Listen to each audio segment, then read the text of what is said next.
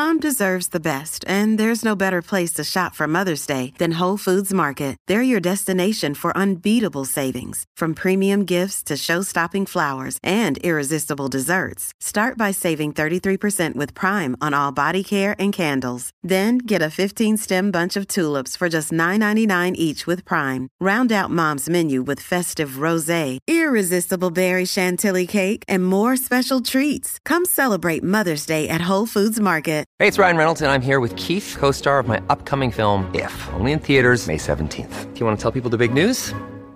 All right, I'll do it. Sign up now and you'll get unlimited for fifteen dollars a month and six months of Paramount Plus Essential Plan on us. Mint Mobile dot com slash switch. Upfront payment of forty-five dollars equivalent to fifteen dollars per month. Unlimited over forty gigabytes per month. Face lower speeds. Videos at four eighty p. Active Mint customers by five thirty-one twenty-four get six months of Paramount Plus Essential Plan. Auto renews after six months. Offer ends May thirty-first, twenty twenty-four. Separate Paramount Plus registration required. Terms and conditions apply if rated P G.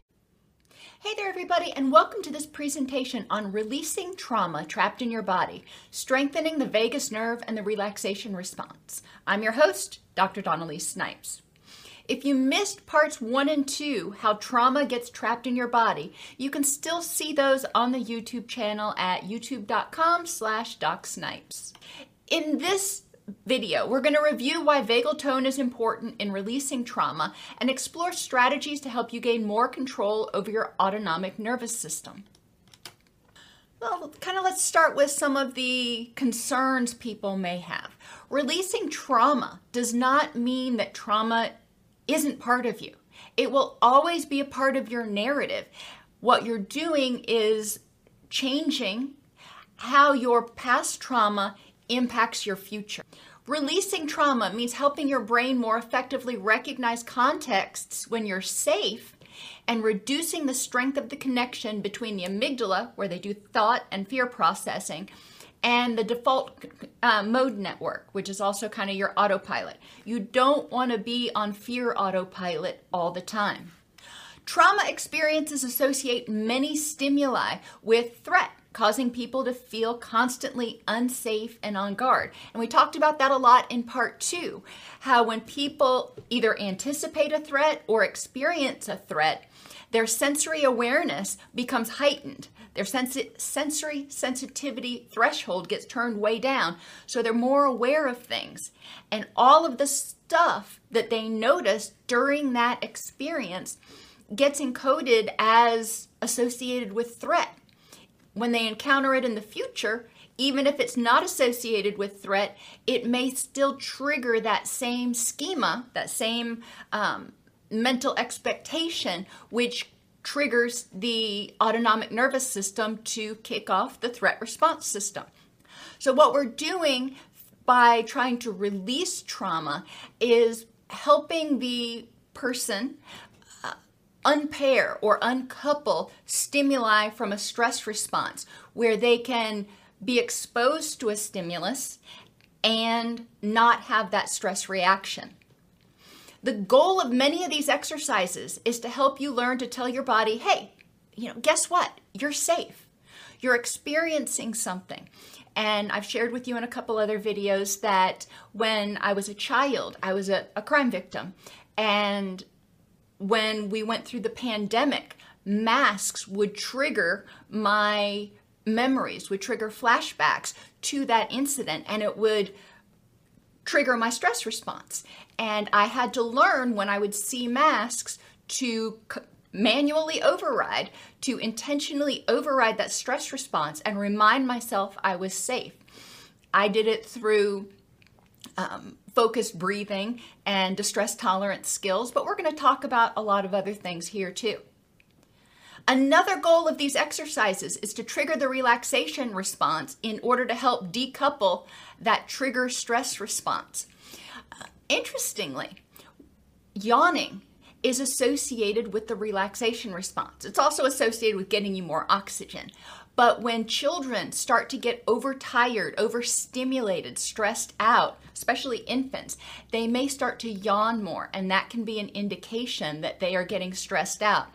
When you yawn, it's your body's way of saying, okay, we need to we need to try to relax some. which I thought was kind of interesting. We also want to increase the frequency of the relaxation response and paired stimuli. So not only do we want to decouple stress with benign stimuli, like masks, for example, but we also want to increase the association between feeling relaxed and being in different environments and being exposed to different stimuli. Imagine if you could go into your boss's office or a job interview or the doctor's office, and you would completely decouple that and your stress response didn't kick off. How awesome would that be? Strategies I suggest. Now, vagus nerve activities are not going to be the magic solution for everything. It is but a tool in your toolbox. And some people may not find that it's very helpful at all if they've got certain neurological issues going on. They may, and it's important to really talk with your neurologist about that. But for a lot of us, we tend to have a hyperactive stress response system. Let's just face it, we are a stressed out society. So strengthening vagal tone can be very helpful to reducing the frequency that that H P A axis gets tripped.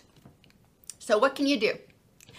Uh, pick one or two activities that you can start doing when you awaken in the morning. What can you do to set that vagus nerve response? Interestingly, when you awaken in the morning, your cortisol is theoretically the highest it's supposed to be throughout the day, and it's supposed to gradually decline as you get closer to bedtime.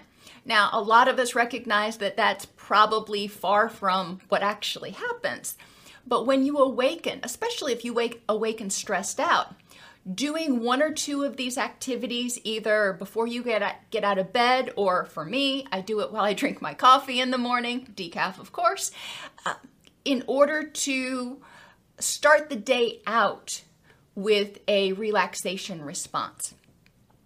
Also, doing this before bed can be very, very helpful for a lot of reasons. Not only does it help uh, trigger the relaxation response, but it can also help reduce some muscle tension and pain that may make it harder for you to sleep. Throughout the day, I want you to, again, pick one or two activities that you not only might do when you awaken and before bed, but periodically throughout the day. For me, I hum, I sing. That's it's just what I do. And sometimes I get the same stupid song stuck in my head, but I'm still singing. And we'll talk in a moment how that can be helpful. And then also have activities, these maybe the same one or two activities, Uh, that you can use in response to stress or anticipated stress. Maybe you've got to go into a meeting with your boss or a job interview or something else that is you're anticipating being stressful in some way. Which of these activities can you use in order to trigger that relaxation response so you can get more grounded and feel safer before you walk in? We've talked before about how people with anxiety disorders and P T S D tend to have a stronger response to stressors than people who don't have those pre-existing issues. We've also talked about how one of the reasons for that is because people with anxiety and P T S D are already primed. They're already kind of a little bit stressed out. So they're ready to leap. They're ready to launch. They don't feel safe. By doing these exercises prior to going into a stressful situation, you're actually uh, reducing that priming, if you will, which may make it easier to regulate your emotional response in the situation. Do remember the importance of breathing and mindfulness. If you remember no other activity, breathing, slow breathing. Breathe in for four, hold for four, exhale for four, hold for four. Do it a couple of times. It doesn't have to be, you know, super dramatic, but by slowing your breathing like that, it actually does trigger that relaxation response. And that can be very helpful. You've got breathing anywhere. You can, sometimes it's not, you know, the best to be sitting there giving yourself a facial massage or something when you're in a, when you're in a meeting. But you can practice that four square breathing. And mindfulness can also be helpful. Being aware of your situation to remind yourself, in this context, at this time, I am safe. Pair that with slow breathing, it can help tamp down that stress response. For the stretching or movement activities that we're going to talk about, start out by doing them for thirty seconds to a minute, or until you have a good yawn, until you have that reset response. Some people, and I know thirty seconds doesn't sound like very long, but thirty seconds feels like an eternity when you're first starting to do some of these things for people. So be kind to yourself. Don't increase your stress by pushing your limits. So let's talk about some of these things. Vagal tone improvement, mind, mindfulness and grounding. The more frequently you check in with yourself and become non-judgmentally aware of the moment, the more frequently you will be using your executive control network, which is the deactivates your default mode network, and the more frequently you are sort of reprogramming those schema. So if you're mindful in a situation and you're like, okay, this This is fine. I've been in this situation before. It wasn't so good, but right now I'm good. Right now I'm safe. So you are cognitively reprogramming those schema or those expectations that could trigger the stress response. Now remember, going back to those other videos, our vagus nerve takes in information from the outside and communicates it to the brain. The brain consults our schema or our expectations based on that, those sensory readings, and then tells the body what to do. That's why the vagus nerve is important. We need to get the message to the vagus nerve that, um, that it's okay. We need to get the message to the brain that this situation's okay now. So when the vagus nerve takes in those stimuli, maybe it's a smell, maybe it's a sight, sends it up to the brain and says, hey boss, what do I do? The brain says, oh, no problem. Nothing to get upset about. That's what we're working on. But sometimes we have to overrule it. So mindfulness and grounding can increase those times when we're just generally relaxed, which makes us more aware of stimuli in our environment and encodes those stimuli with what? Relaxation sensations. Slow breathing, I've already talked about. And if you're an adult or a kid, uh, you know, you can do the um, square breathing that I talked about. You can blow bubbles. That's another way that um, people can relax. Now, if you are an adult and you don't feel like blowing, you know, blowing bubbles is something that you can do, you can chew gum and blow a bubble. What happens when you try to blow a great big bubble? You know, you have to breathe in, take a big breath, and then you exhale slowly. If you exhale too quickly, The, the gum bursts. So bubble gum actually can be useful. Loving kindness meditation is another activity that can be useful for vagal tone improvement, because you are sending thoughts of peace, safety, health, and happiness to yourself as well as to others, and you're trying to feel those sensations. When you feel those sensations, it triggers the relaxation response. It tells the vagus nerve, hey, we've got all these positive, you know, sensations coming on, send it to the brain and check it out, but I think we're probably good. Now, I talked earlier about how our vagus nerve is largely involved with um, our autonomic nervous system. Now, the autonomic nervous system is what some people call the automatic nervous system. And these are things that happen without our intention. We don't have to think, breathe, remember to breathe, or remember to blink your eyes. These are things that happen automatically. When people get stressed, they, their heart rate goes up. Now, if they are continually stressed, then instead of going from a heart rate of, we'll say sixty to one hundred, and then back down to sixty, they may go from a, quote, resting heart rate of eighty-five up to one hundred and then back to eighty-five. So there's less what they call heart rate variability. What we want people to do is to be able to return their heart rate to actual baseline, and that shows that the body's no longer under stress. So you want greater heart rate variability. When I quit working out, you know, at the end of my workout, I watch to see how long it takes my heart rate to go from where I was to a relative baseline response. Now, after a hard workout, it's not going to go all the way back down right away. There's going to be a, a deceleration period. But there are certain parameters that cardiologists look at to see, you know, how quickly do you does your heart rate recover, to identify the effectiveness of uh, your heart, to identify whether you're under stress. So one of the things or you can do is exercise.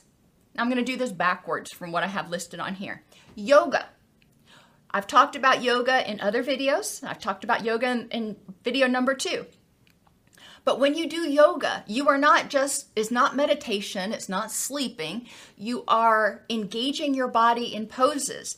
And as you hold those poses, which get progressively more difficult, you are mindfully and intentionally returning your breathing and heart rate to baseline.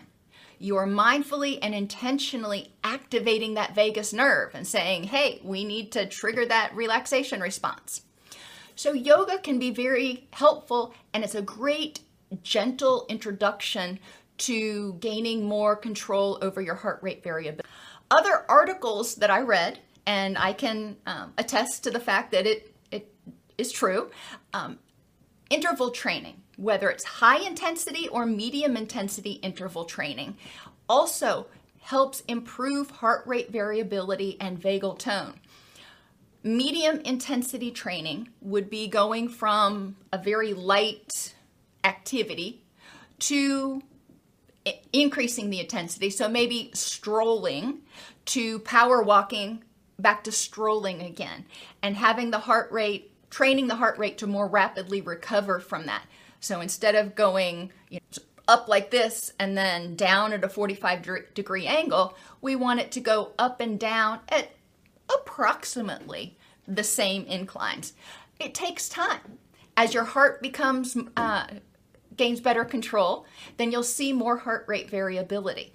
Um, High intensity interval training, really need to check that out with your doctor before you do it, because it's intense. Uh, but it is another tool in your toolbox. Weights are another example. You're resting, and then you start lifting weights, and your heart rate is going to go way up, and then you rest until it comes back down to baseline before you do your next set. That's training with heart rate variability. Those are things that you can do just in general to improve your vagal tone, not in response to any specific stressor or any particular issue. Probiotics have been found to be very helpful, and I forgot to put the link in there, um, with vagal tone. They did one uh, study many, many years ago, actually now, that they took rats, poor rats, and they severed the vagus nerve connection between the gut and the brain. And what they found was rats that had that intact, that were treated with lactobacillus rhamnosus and bif bif bifidobacterium, I can never say that, longum, uh, showed a decreased anxiety response and fewer stress behaviors than the rats that were fed this same probiotics that had the vagus nerve cut. So clearly, alterations in the gut microbiome, as communicated through the vagus nerve, contribute to the stress response and contribute to inability of the vagus nerve to trigger the relaxation response. So, cool stuff. omega threes have also been shown to be helpful at improving neural communication in general, as well as reducing inflammation. And we know that systemic inflammation contributes to a whole host of other issues, such as pain, depression, and anxiety. So omega threes are, are a very benign um, intervention that may be helpful. Before changing your diet or engaging in any exercise program, always check it out with your doctor. Have to say that. Cold showers. And, you know, I heard that and I was like, oh, uh-uh, not doing it. But they have found that cold showers or even splashing water on your face or plunging your forearms into cool or even ice water um, actually does trigger the vagal, vagus nerve response. Some people love it, helps them feel energized. Some people hate it. It's not my favorite thing, but research shows that it does interact with the vagus nerve and may improve vagal tone. So if you need a tool in your toolbox that's right there for you, you got it. Now, I can see when you're upset, for example, splashing w- cold water on your face can sort of jolt you, and I can see how that could be helpful, but cold showers, just not my thing.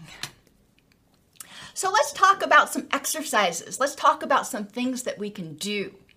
The first one is really interesting, and I encourage you as I do uh, talk about these things to do them. Put your, um, I'm going to take my glasses off, try to read. Put your hands right here on your temple and kind of resting on your cheekbone, very lightly. And then when you look to the left, you will feel muscles and innervation. And then when you look to the right, you will feel the same thing. This is one of those things that you would do. You would look to the, to the right for thirty seconds to a minute, and then you would look to the left for thirty seconds to a minute.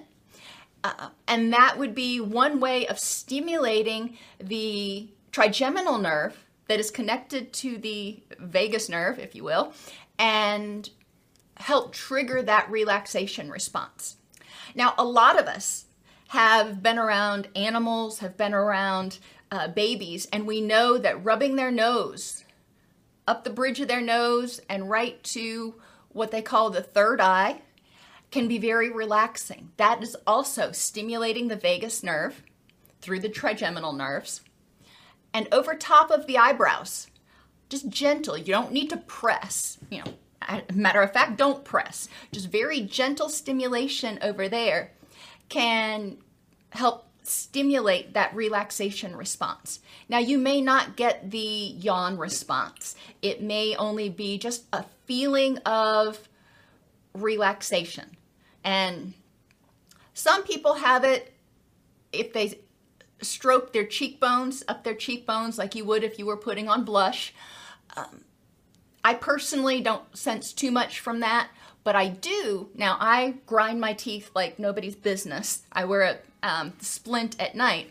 So they do grind their teeth, um, and they do feel a sensation in the trigeminal nerve that comes down to the jaw. So for some people, going from the chin all the way up to the jaw, um, jaw joint, if you will, can also help them, or even higher up to, through, over the cheekbone and right to the temples, and then gently massaging the temples can also feel good, promote relaxation, stimulate that relaxation response. Temple massage. I kind of jumped ahead. You can see a lot of those nerves come right back to right at the temple, right above the, the cheekbone. And so a gentle temple massage there. You also find, and not, I wouldn't do this a lot, but if you have your hands resting on your temples and you grit your teeth, clench your teeth really tight, you will feel those muscles tense. Tense muscles communicate stress. We don't want stress. We want all of that area to relax. When those muscles are tense, it sends the message through the, trine- the trigeminal nerve to the vagus nerve that, hey, there's stress out here. Now, your tragus and your concha, these are areas on your ear. A lot of the research has been done on the tragus, which is the little flap thing in the front of your ear. And you can either just massage that gently. And the vagus nerve also has innervation that goes right behind the ear. So I find it's most helpful to put your middle finger on your tragus and your index finger behind your ear and just gently massage coming down and back up. You're just pressing hard enough to move the skin. You don't want to be pressing down on your tragus so you're blocking your ear canals. Just, just hard enough to move the skin stimulates a um, positive sensation. In some people, it ac actually can trigger A S M R um, by rubbing right here because you're hearing that rubbing sensation. So it could be a double bonus for those of you who are able to experience A S M R. Now, TENS units are available now, and that's transcutaneous electronic nerve stimulation. Uh, there are a lot of videos on YouTube about how to use the TENS unit for T V N S, transcutaneous vagus nerve stimulation. Basically, you have a TENS unit, and you get a special clip that you clip right onto your tragus, and then you put the other lead wire generally right on the upper part of your scapula on your back, you know, right back here. And then you turn on the TENS unit. And there are certain um, wavelengths that have been found to be more helpful for vagus nerve stimulation, but there are instructions for how to do that in those videos. If you're interested in doing that, because it is you know, using a TENS unit, I would always encourage you to check with your doctor first, but it's non-invasive. Never, never, never, never put electrodes for a TENS unit on your neck. Never do it. It is bad. Um, if you have a pacemaker or have heart problems, also definitely check with your cardiologist prior to using. If you don't have those conditions, then you know, you can make your decisions. They are sold over the counter. Another activity that stimulates the vagus nerve as well as the muscles of the face is the half smile. When people smile for real, um, and I don't know if I can if I can actually fake it, uh, you get a little crinkle up here. When you do a fake smile, a lot of times the muscles that are activated are a little bit different. So it's important to have, if you're going to do a full smile, to have a good smile, because that does trigger the relaxation response. But a half smile can do almost as well. And Linehan suggests open hands and half smile. But I have a lot of people who will just put their hands on the side of their face or rest their hands on their belly because they're also making sure they're breathing deep, uh, and just a half smile. You know, that smile that says, all right, I got this, it's okay, we can get through this. It's not a smile that says, woohoo, but it is a smile nonetheless. And when that happens, and again, I encourage you to think back to babies. When babies smile, they're happy. They don't smile to fake it. So our body automatically associates activation of smile muscles with safety and relaxation, unless it's been counter-conditioned. Humming is another excellent one. When you hum, it causes vibrations throughout your head and neck and all that stuff. And I hypothesized that similar to a TENS unit, which stimulates the nerve endings, humming, the vibration from the humming also stimulates those nerve endings and may promote the release of endorphins as well as activate the relaxation response via the vagus nerve. Laughing, I have down here because everything we covered on the last slide is sort of face up. And the neck area, also you can see the yellow lines on that um, drawing Are your, is your vagus nerve and associated nerves on your neck. So you can imagine what kind of information it's getting if you're carrying all your stress up here in your neck. Um, so laughing can be very helpful because when you laugh, not only are you usually breathing deeply, but you are also causing vibrations in your larynx. Singing has been associated, you know, I said humming earlier. Humming tends to be more of a face-oriented thing. Singing is going to cause vibrations in your larynx.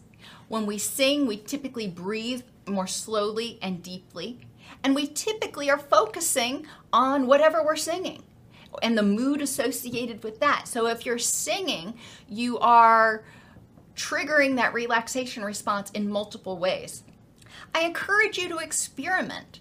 you know, try seeing how you feel after you clean the house or whatever, whatever you want to do where you can either sing or hum versus doing the same thing when you're not singing or humming. You may find that it improves your uh, response. Now, the head tilt and the head turn are two activities that have been noted in several other books. I figured I'd include them here. Why do they work? Well, in part because they encourage stretching and relaxation of all these muscles here.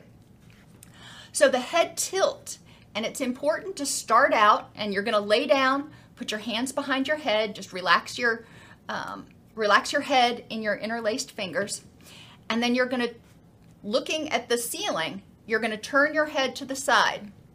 You're gonna hold that for thirty to forty-five seconds, sometimes sixty seconds, or when you yawn. And then you're going to do it to the other side. You always want to do it to both sides. If you yawn on one side, you may not yawn on the other. That's okay. Yawning is not required. But that helps loosen some of these muscles in here. Head, um, I'm sorry, I did head turn first. Head tilt is when you put your ear to your shoulder. So you can put your ear to your shoulder.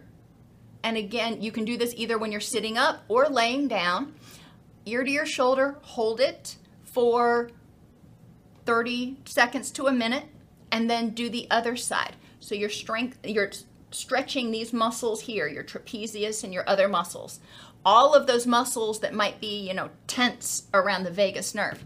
These are all things that can be very helpful. If you work on a computer, I encourage you to do this, do those two activities at least once or twice a day while you're working in order to keep all of that sort of loose and flowing. Now you can combine the head tilt or the head turn with the eye movements as well. So you can tilt your head and also look all the way down to that side and hold that for the same amount of time. And then of course, obvi- obviously always do that on the other side as well. When you improve vagal tone, you're attempting to gain more control over the autonomic or automatic nervous system so you can reprogram your associations. You may have an initial stress response, but then you override it and say, nope, this isn't a stressor anymore. And you're retraining your brain and your nervous system how to respond to that stimuli in the present. While the vagus nerve wanders throughout the body, it's most easily accessible in the neck and head region. The neck, jaw and face tension may tell the vagus nerve that it's not safe to relax. So releasing that tension may help to alter that message and promote the relaxation response.